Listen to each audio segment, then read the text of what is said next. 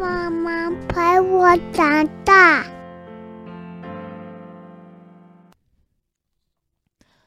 嗨，大家，你现在在妈妈陪你长大。今天是要陪自己长大。我要分享的是这本书叫做《脆弱的力量》，作者叫布瑞尼·布朗，他是一个社会学的博士。他非常的热忱，然后我很喜欢他那种很真心、坦率，然后身负同理心的力量。他的书我几乎都会买回家，因为我觉得好像一个好朋友。然后如果你这阵子很需要跟人家谈谈心或是安静下来，其实我就会把他的书拿出来翻一翻，所以我一定要分享他，让大家也知道。好，那现在就要来说这本书了。其实这本书啊，是布朗博士他研究了12年所收集的资料。我常常说阅读为什么这么美好，是因为他那么努力的收集这么多的资料，归纳统整，然后发现了一些幸福的方法或是定义或是破解的迷思，而我们却只花少少的时间，我们就可以知道这么重要的事情。所以真心的很谢谢阅读，那我也要尽自己的力量去推广它。布瑞尼·布朗他刚开始就是很有趣，他在说他自己的人生经验，他为什么会后来变成一个自卑跟同理心的研究专家。他其实起先是没有要这个的，他也自己坦率说他是一个完美主义患者，只是每个人都有啊，只是程度或多或少不一样。他那时候很想要研究人生在世到底什么是很重要的，他就在想说连结跟归属感非常重要，所以他想要去研究一个人际关系。但是呢，当他在做访谈的时候，还有就是他问人家如何培养重要的关系，甚至是他们的感受的时候，他常常听到的是有关于心碎、背叛、后悔，甚至是自卑的故事。所以他就意外的成为自卑跟同理心的研究专家。那为什么会这样呢？我自己问我自己，就是如果今天布朗博士他问我说我的最重要的人际关系，其实真的很准的，因为我想起来的都是脆弱跟坦诚的感受，到最后转化出来的美好。我记得那时候我跟我最好的朋友去澳洲 working holiday， 我们才刚毕业而已哦，就是很努力工作存钱，1年之后就要去。可是我们在澳洲如此没有后援的状况下，竟然冷战了1个月。而且我天天都不想回家，我天天都去那个澳洲的 coast 逛到7、8点才赶回去，因为我不想要面对这么冰冷的关系。但是到最后我实在是受不了了，因为我很痛苦，所以我们就好好的聊。那原来我们在吵架完之后释放出来的那种感受就是脆弱。我就跟他说你对我很重要，可是我没有办法接受我可能每次买东西都要怎么样，然后或者是就是生活上面的一些摩擦。那对我比较震撼的是，我觉得我朋友比我更勇敢，他就说我也受不了大家每次都是只找优卡，就是我，他说我好像只是优卡的朋友，我没有自己的名字。然后我听完之后我就觉得很难过，因为这种没有归属感的感觉其实我很知道。我就说我会有这种融入的力量，就他可能外表看起来就很好笑，或者是我已经练就可以就是跟随便跟一个人聊天可以聊很久，但是其实是因为我需要我在我的原生家庭比较没有归属感，所以我练就了这个能力。原因是因为我怕死了这种孤单的感受。所以当他告诉我说他自己其实也是很在乎为什么他会变成优卡的朋友而不是他自己的时候，我们真的是大聊自己的脆弱1整夜。那至今我印象都很深刻，因为非常的美好的夜晚，然后以至于到现在其实他当然还是我最好的朋友。那我每想到这个夜晚，我都会觉得很真心，而且很谢谢我们的示弱跟坦率。那原来这个就是布瑞尼·布朗他访问每一个人关于人际关系会讲到的，就是你的礼物是什么。那他还有另外一个，就是他转而研究就是要如何全心投入的生活。我非常的喜欢这个概念，因为我之前在做补教业的时候，其实我们是成人美语补习班，然后也有时候很多国中生以上的孩子，甚至是大人。我觉得这个世界上好多人，我每天都在听他们的迷惘，然后每天都在去帮他们找自己的方向。那同时我也是迷惘的人，因为我们都觉得自己不够好，然后跟自己很疏离，然后不晓得自己喜欢做什么。我那时候甚至还读了好多本书，然后开了职涯讲堂。可是我后来发现，你要开职涯讲堂，不只是认识外面的环境，最重要的就是你自己到底是谁。所以我现在分享一下布瑞尼布朗他说全心投入的生活是什么。全心投入的人呢，他有的共通点就是他其实是一种自信参与世界的方式。我自己的诠释就是不跟自己疏离，这个好重要哦。所以他为这个定义了10大指标，在不完美的礼物中都有。第一个就是你要培养真实的自我，不要去管别人怎么想，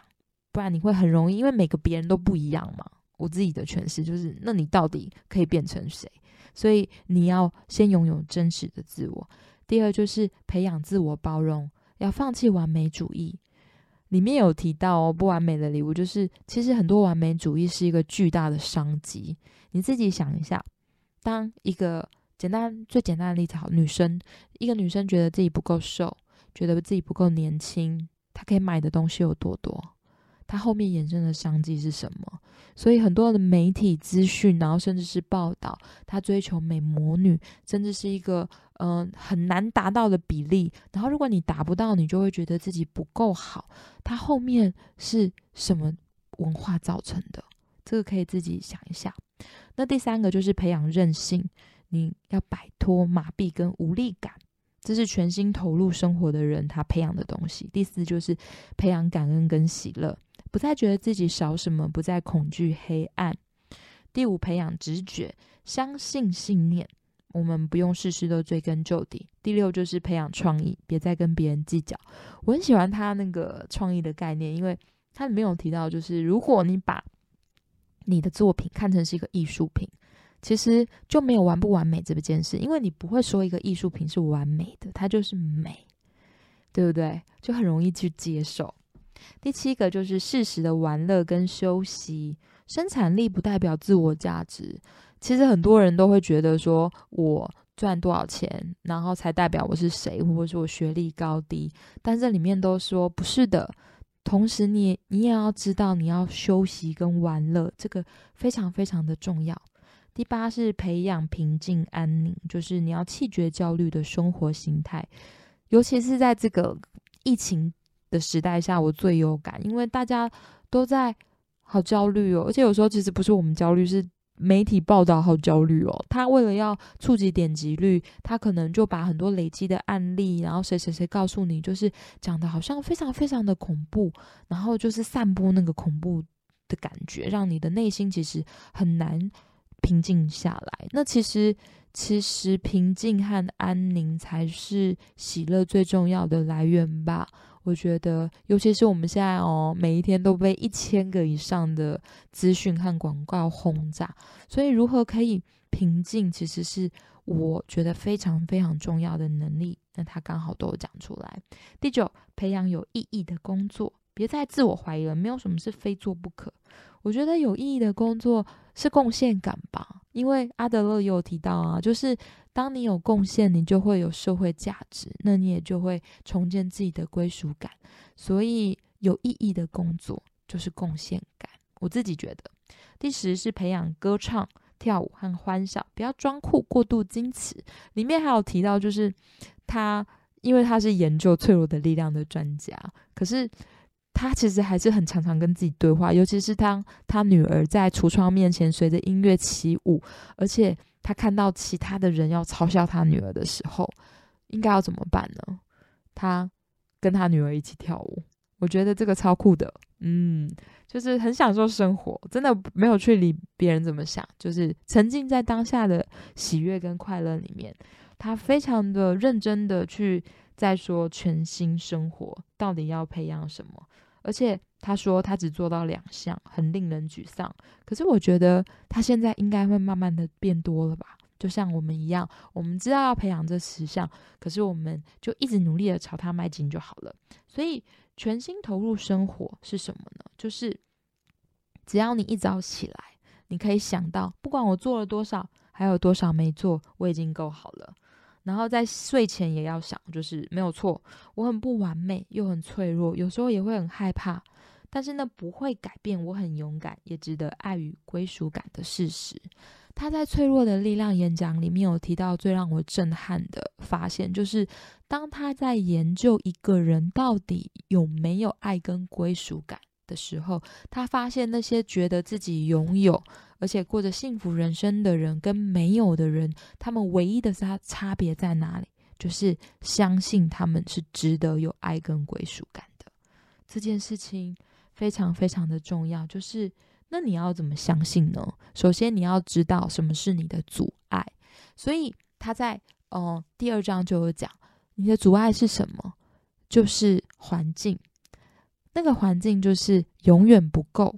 检讨永远不知足的文化。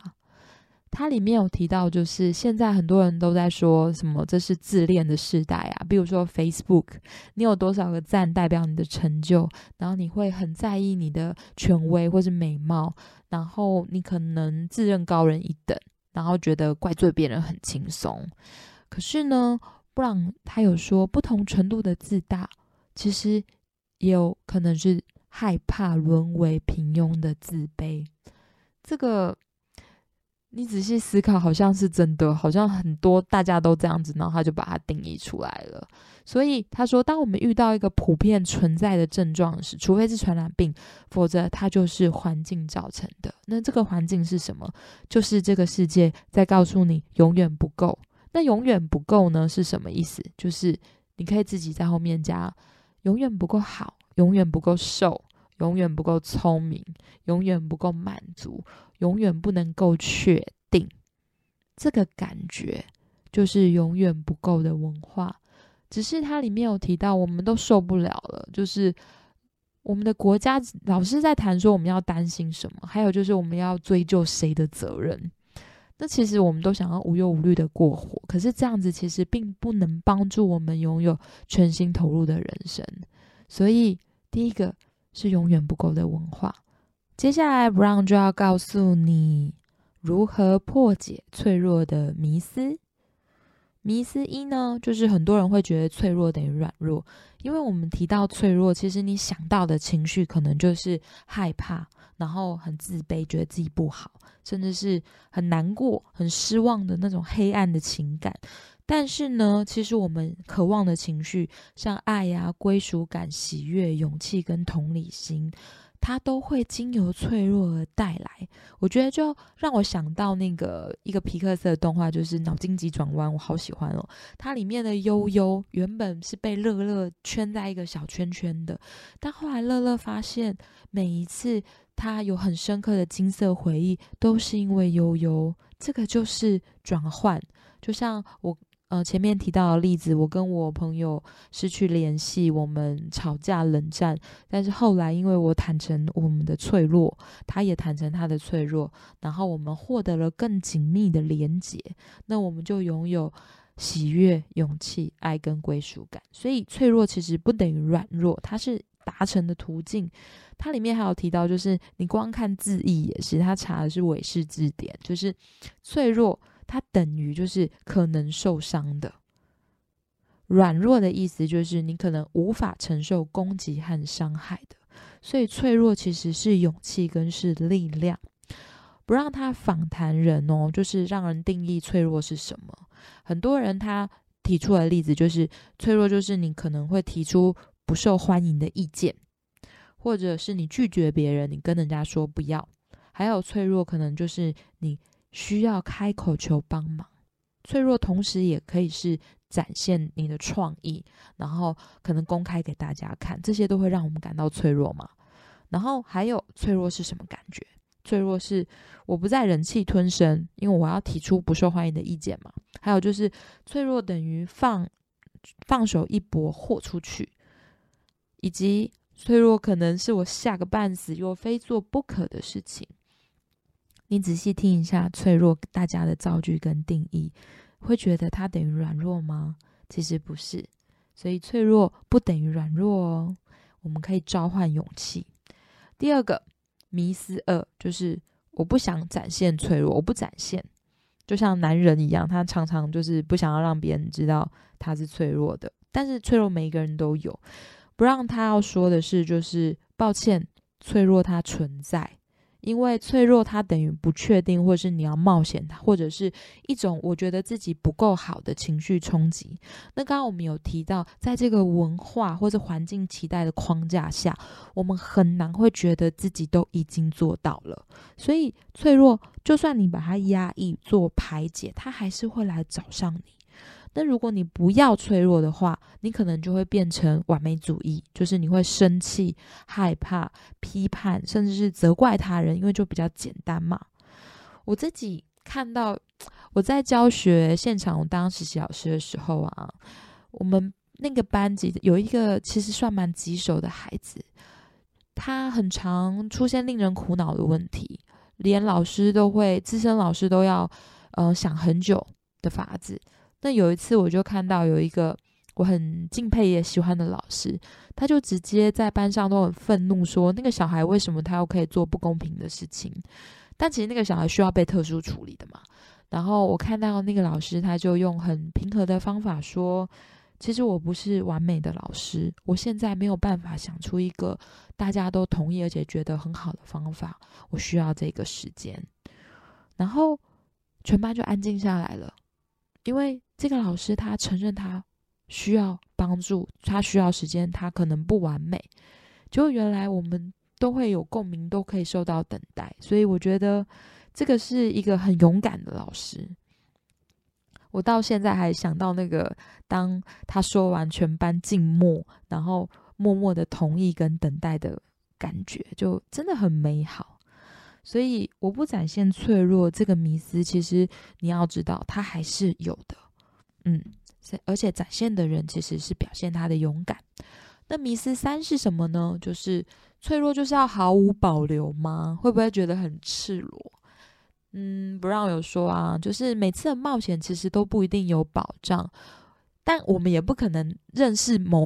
刚认识某一个人，我们就会说，嗨，我叫尤卡，我跟你分享我内心最黑暗的挣扎，那不是嘛？不让有说，我们其实是要和值得的人分享。值得的人是什么意思？就是他可以跟你有深厚关系，可以一起分担。因为脆弱它可以带来信任，但是那个是逐渐累积的，就是你可能要先释放你的脆弱，那你才可以拥有信任，然后或者是你要先信任他，你才可以释放脆弱。这个鸡生蛋蛋生鸡的问题，它其实就是一个逐步累积的过程。那你可以先试试看，那当你发现这个人不值得，就是他可能还没有办法好好的倾听或是爱自己，或然后包容你的时候，你可以就先跟他保持一点距离，然后去找寻一个可以和你一起分担跟值得的人。 OK 吼，好。那迷思四就是我们可以一个人，然后美国的文化就是连关系他都可以一个人，但是其实全心投入的人知道我们一定需要有人帮忙的，就是每当我们以为我们可以一个人的时候，那种感觉其实是很孤独跟隔离的。那我自己在领导跟教学的经验其实也是，当你觉得可以一个人的时候，好像都会变得比较愤恨不平，然后会觉得这个世界欠你，我自己啊。但是当我示弱说，这个我需要大家帮忙，我们一起的那种结果，其实你都会知道那个结果是大家都站出来了，因为我们可以一起。所以其实无论结果如何，就是你要展现你的勇敢的时候，你要知道真正爱你或是支持你的人就在身边，而且就算失败，我们也都可以一起面对，是没有关系的。接下来 Brown 就要说，你了解这些迷思，就是脆弱它可能不等于软弱，那他也没有办法毫无保留的讲，甚至是他需要被展现出来，跟你不可能一个人达成这件事，那我们要怎么去克服自卑？讲到克服自卑，就是你要怎么展现自我。展现自我的意思就是，比如说我今天要发表一个作品，那如果我被看好的话，或没被看好的话，会有怎么样的感受呢？如果你是一个可能会自卑的人，就是你没有被看好，你就会觉得哦，我是不是一无是处？就像我今天如果分享一篇文章，然后都没有人点赞，我是不是就觉得哦，这篇文章没有存在的价值，然后之后我就不想要再分享了。可是如果我今天是一个可以克服自卑的人，我这一篇文章没有人点赞，我可能会征询意见，就是我是不是写了比较主观的意见，或是这个其实没有办法帮助到别人，然后我可以经由克服自卑这件事，我重新再投入，变得更好。可是呢，自卑他就会告诉你说，你要有自知之明啊，你就不要再分享了，不要再标新立异了，这个不值得。那你可能就会变成畏畏缩缩，甚至批判别人的人。那 Brown 还有提到一个，就是那当你发表作品，然后你被看好了，那你就会觉得自己有价值，那怎么办呢？Brown 说，以他的个人经验，就是你的麻烦更大，因为呢，你会把你的个人价值交由他人决定，进而就受到制约。就可能你会开始去迎合他人，追求完美。就像我自己想要分享的书，其实是有关于心灵的成长的教养的，但是其实很多人都比较喜欢听理财的，就是告诉我们怎么样投资啊什么，可是那不是我自己的价值嘛，因为我觉得心灵的成长跟我现在想要投入做教养，那个是我自己很喜欢的事情，所以我不会因为我喜欢阅读，然后我因为大家都比较追求理财这件事情，我就要去迎合所有的人。没有，一个知道自己价值的人，他会知道什么是我想要投入，跟什么是对我有意义的。所以如果你把价值交由他人决定，那你就会迎合他人，然后追求完美。对，但重点就是因为自卑会让我们感到失望嘛，可是你要知道，就是一个作品没有被看好，其实它就是你的心血可能白费了，或者是你觉得你的心血就这样子好像没有被看到，可是它无损于你的个人价值，你要不受影响，这样子你才可以继续的有勇气，继续的去冒险。不然我们如果被自卑情绪影响，就会因为失败或是错误，甚至是被批评，就会觉得自己不值得，然后就没有办法再站出去了。那你要怎么样克服自卑呢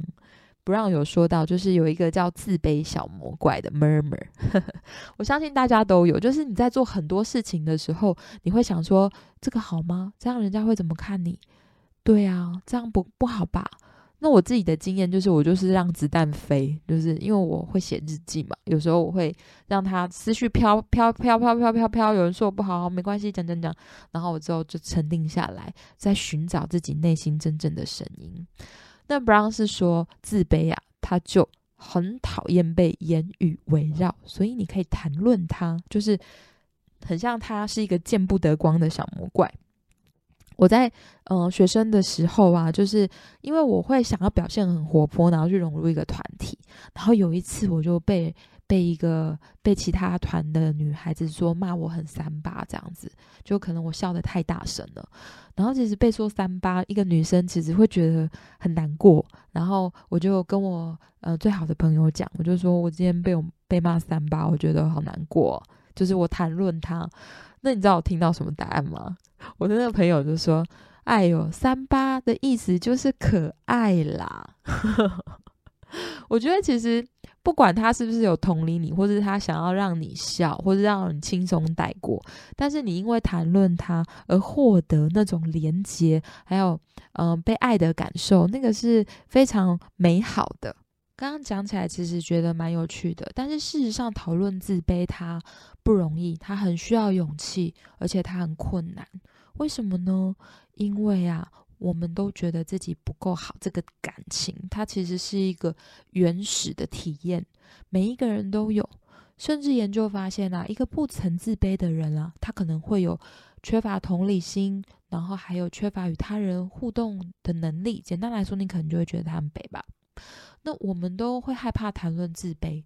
重点就是其实当你越怕，他会越掌控你。但是呢，它会出现在很多很多的地方，因为我们都会害怕跟他人失去连结，会怕觉得自己不好就不被要。例如说，它会出现在哪里？你的外表、你的身体、你的工作，还有你当爸爸妈妈的教养问题，还有你老化跟刻板印象，男生女生当媳妇应该要怎么样，还有标签化。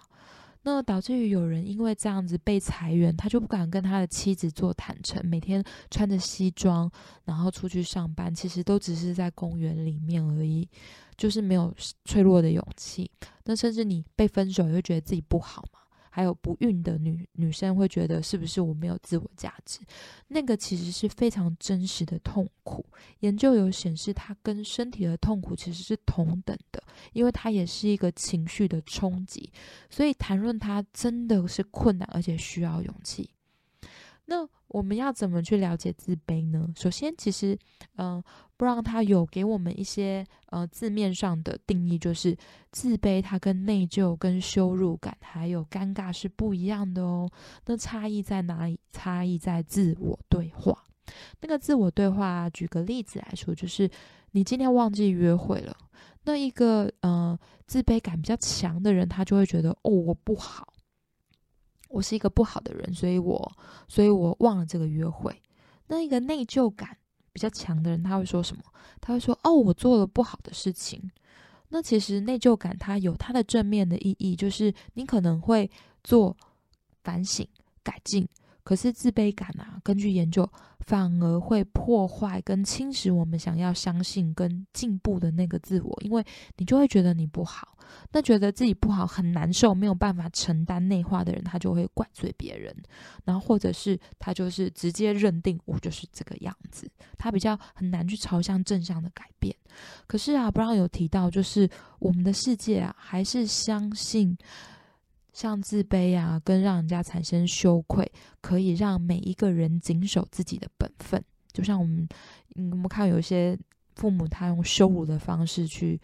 教育小孩，但其实那是比较危险的，因为它可能会导致于你跟自己疏离，然后你会成瘾，甚至有暴力侵略或者是忧郁跟霸凌的倾向。根据研究显示，自卑它跟正向的结果完全没有关系，所以一个要爱跟要归属感的原始需求，它就会急于的求自我价值，而导致于它可能会做自毁的行为，攻击或者是羞辱他人。那我们就知道自卑它其实是一个不好的事情。好，那我们现在已经了解自卑它可能是一个坏事情，因为它会让我们不想相信自己，然后我们应该要怎么办呢？唯一的重点就是我们不可能抗拒它，就是我不要自卑，其实不可能，因为我们会在乎人际关系，我们会担心跟人家失去连结，那在社会文化期待的大网之下，你也不可能达标，所以抗拒自卑几乎是不可能。那要怎么办呢？Brown说他就是要我们打怪练功，就是怎么克服自卑的定义是，你在经历自卑，就是自我感觉很不良好的情绪的时候，我们可以不牺牲个人的价值观，重新可以交换勇气、包容跟与人相连，就是你把那个东西转化成同理心。那其实有一个很重要的关键叫做自我包容，因为你可以自我包容，你就可以转化同理心。那克服自卑的四大要点是什么呢？有步骤的哦。第一个就是要辨识自卑，了解原因。你要知道是什么讯息跟预期引发自卑，比如说你被说你胖或是不够年轻，那个是什么讯息和预期？可能是这个社会觉得女生应该要美，或者是它是一个商机，它就给你洗脑说你现在要打肉毒杆菌因为怎么样怎么样，它引发的你的自卑。让你跟自己疏离。我自己是觉得老化就是一个过程，那当然我们可以保养，可是过度的追求一定要美魔女其实是非常辛苦的一件事情，因为它几乎也不可能办得到嘛，因为人就是会老，这是一个很自然的事情。但是为什么要因为老而觉得自己不好？你可以在自己内心打一个问号，真的吗？好，那第二个就是落实批判性觉醒。批判性觉醒就是你要检视这个是真的吗？这个有没有属实？你真的想要成为这个样子吗？还是真心爱你的人他也希望是这个样子呢？那这样子你就会知道你要怎么样做批判性觉醒。第三个就是你要接触外界，不要躲起来自卑，这是自卑非常会越来越掌控你。你要走出去，因为当你走出去的时候，你勇敢的说你觉得自己不好的时候，其实你就可以跟人家产生连结跟同理心，我们都有一样的感觉的。第四，谈论自卑，就是谈论它，就像我跟我朋友说我38，就是还有我大学长痘痘也是，我说我觉得我长痘痘好丑哦，可是我那个很好的朋友他就说这样很像淘气阿丹里面的那个丹尼，这样子好可爱就是我每次谈论我觉得我哪里不好的时候，我都觉得这个感觉真的是很好，就是其实你是可以释放你的脆弱的，你需要求助。所以如何从别人怎么想到我已经够好了呢？这个就是四大要素。那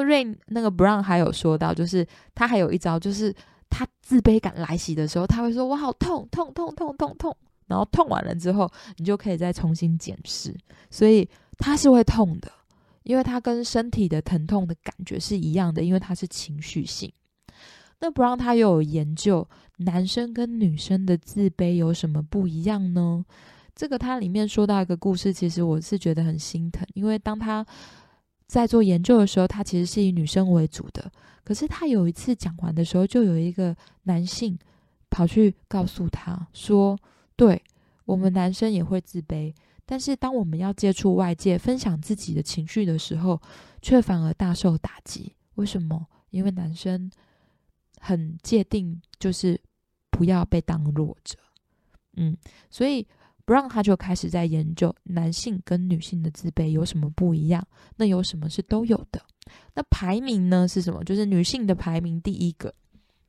你自己可以猜猜看，其实就是我们常常有的，就是你会永远觉得自己不够瘦，永远觉得自己不够美。就像我怀孕的时候啊，其实我生老大的时候我胖了10公斤，到现在都还没有回来哦，然后我就觉得我自己很不好，因为我胖了。可是我后来又想到说，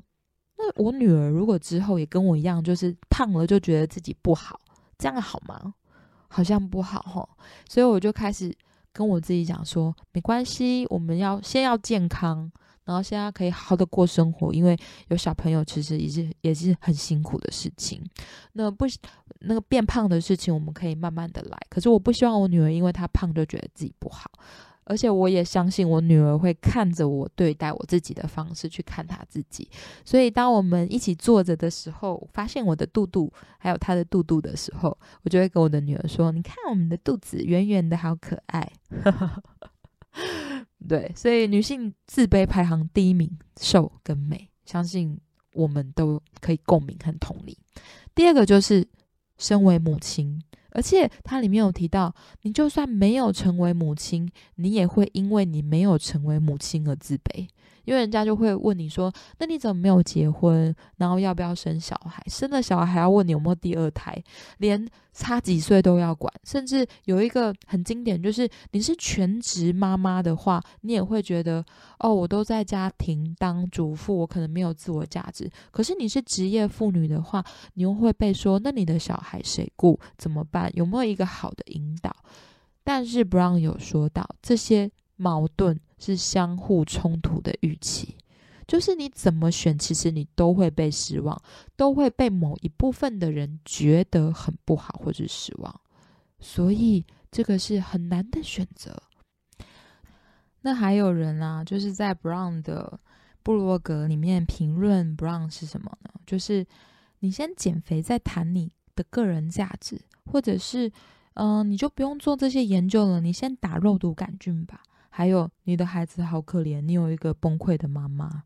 还有就是长得像那个 Brown 一样的话，我也会拥抱自己的不完美，真的是蛮恶毒的。但是 Brown 有说，以上这些评论其实就是在针对外表跟为人母亲做攻击，就是排行榜第一你要瘦要美，第二就是你成为一个母亲应该要怎么样，而不是他的学识或是论点。但是 Brown 今天他还是依旧站出来，站在这个舞台上努力，就是因为他说我们拥有这个克服自卑的技巧。那另外男性的自卑是什么呢？就是男生其实也会的，但是他们最重要的排行榜就是第一，你别被当弱者，甚至还有就是最常见的就是你不要被说娘炮。它里面有提到一个画，原本非常喜欢画画的男孩，那他很常画画，可是直到有一天他的一个伯父在他们家的冰箱上面看到他的画作，就跟他爸爸说，哦，你还在培养一个娘炮艺术家吗？结果呢，经过这一天，原本还好的爸爸忽然之间不支持他画画，连跟他很好然后以他为傲的妈妈都希望他可以再做其他的事情。那其实他前一天才为他的房子画了一张图，那也成为他最后一个画作。你听起来就会觉得很可惜，因为男生不准害怕，不准脆弱。那当不准害怕跟脆弱的时候，男性的反应就会是什么？就会是发飙，或是自我封闭，会把自己封起来，因为愤怒嘛，就是刺激的情绪。那只要克服，就可以产生包容跟同理应对。有关于男生不能够被当弱者，其实我自己有一个很亲身的经验。我跟我弟弟的感情很好，我们常常会互相帮忙，只是呢，我记得那个时候我可能刚从澳洲回来，然后我就开始工作，然后非常的忙碌跟疲惫。那我弟弟那时候要开餐厅，他需要有人帮他翻译英文菜单，可是我没有办法在当天还有就是隔一天马上帮他做处理，因为我还有自己的事情需要忙，所以我就先拒绝他，我说之后再帮忙。可是啊，那一次的情况就是我弟弟好生气，我不解他的生气，所以我印象深刻，我还穿睡衣，然后睡眼惺忪，半夜12点多吧，我就跑下去，然后就很苦恼的问他说，我不懂你为什么这么生气，因为我不是不帮你，我可能要等到2-3天之后才可以帮忙。然后我弟啊，他就开始对着电脑讲说，我也不知道我为什么这么生气。然后经过我们深聊之后，我才发现，哦，因为我拒绝了我弟，我不常拒绝他，但是我拒绝他就会让他很生气。原因是什么呢？因为我弟弟从来没有拒绝过我们的要求。我说我们的意思就是我家里的所有人，他被担任英雄的角色太久了，所以他常常会牺牲他自己，然后去尽力达成每一个人希望他帮忙的目标。那以至于在他很需要你的时候，你拒绝他，他就会有一个你没有办法理解的怒气。那我后来发现，原来你这么辛苦，所以我后来还跟我弟弟练习，就是来拒绝我，就是我现在跟你提一个要求，然后你拒绝我，因为我希望他是可以拒绝别人的，不要这么累，然后他是可以展现他的脆弱跟不舒服的，这个没有关系。那以上就是男生跟女性的自卑网。那男生跟女生都有自卑的感受嘛，只是可能社会期待跟文化不一样。那如果我们深陷自卑的话，就会怎么做呢？其实很多人啊，会开始互相的批评责怪，一起诋毁他人。其实如果遇到的话，重点应该是我们要携手一起走出来。简单来说，身为妈妈跟女性的我，遇到有人比我孩子在外面很乖，他就会被说，哇，你孩子好乖哦，像其他妈妈的孩子都怎么样。那我内心其实是不太舒服的，因为我觉得其实他们刚刚在发疯，你只是没看到而已。就是每个孩子他都可能会有情绪没有办法过去需要释放的时候，只是他可能会在大卖场出现，或者是他在图书馆出现，或者他在家里面出现。那当我们都会有这样的状况发生的时候，我们应该要给予的是一个同理的微笑，或者是协助，或是帮忙，而不是觉得哦你的孩子怎么这样子，因为我们每一个人都可能遇到，所以我们苛求自己，我们也会批判他人。这里面有提到他之前的著作，我觉得也很好看，就是《不完美的礼物》里面有一句话，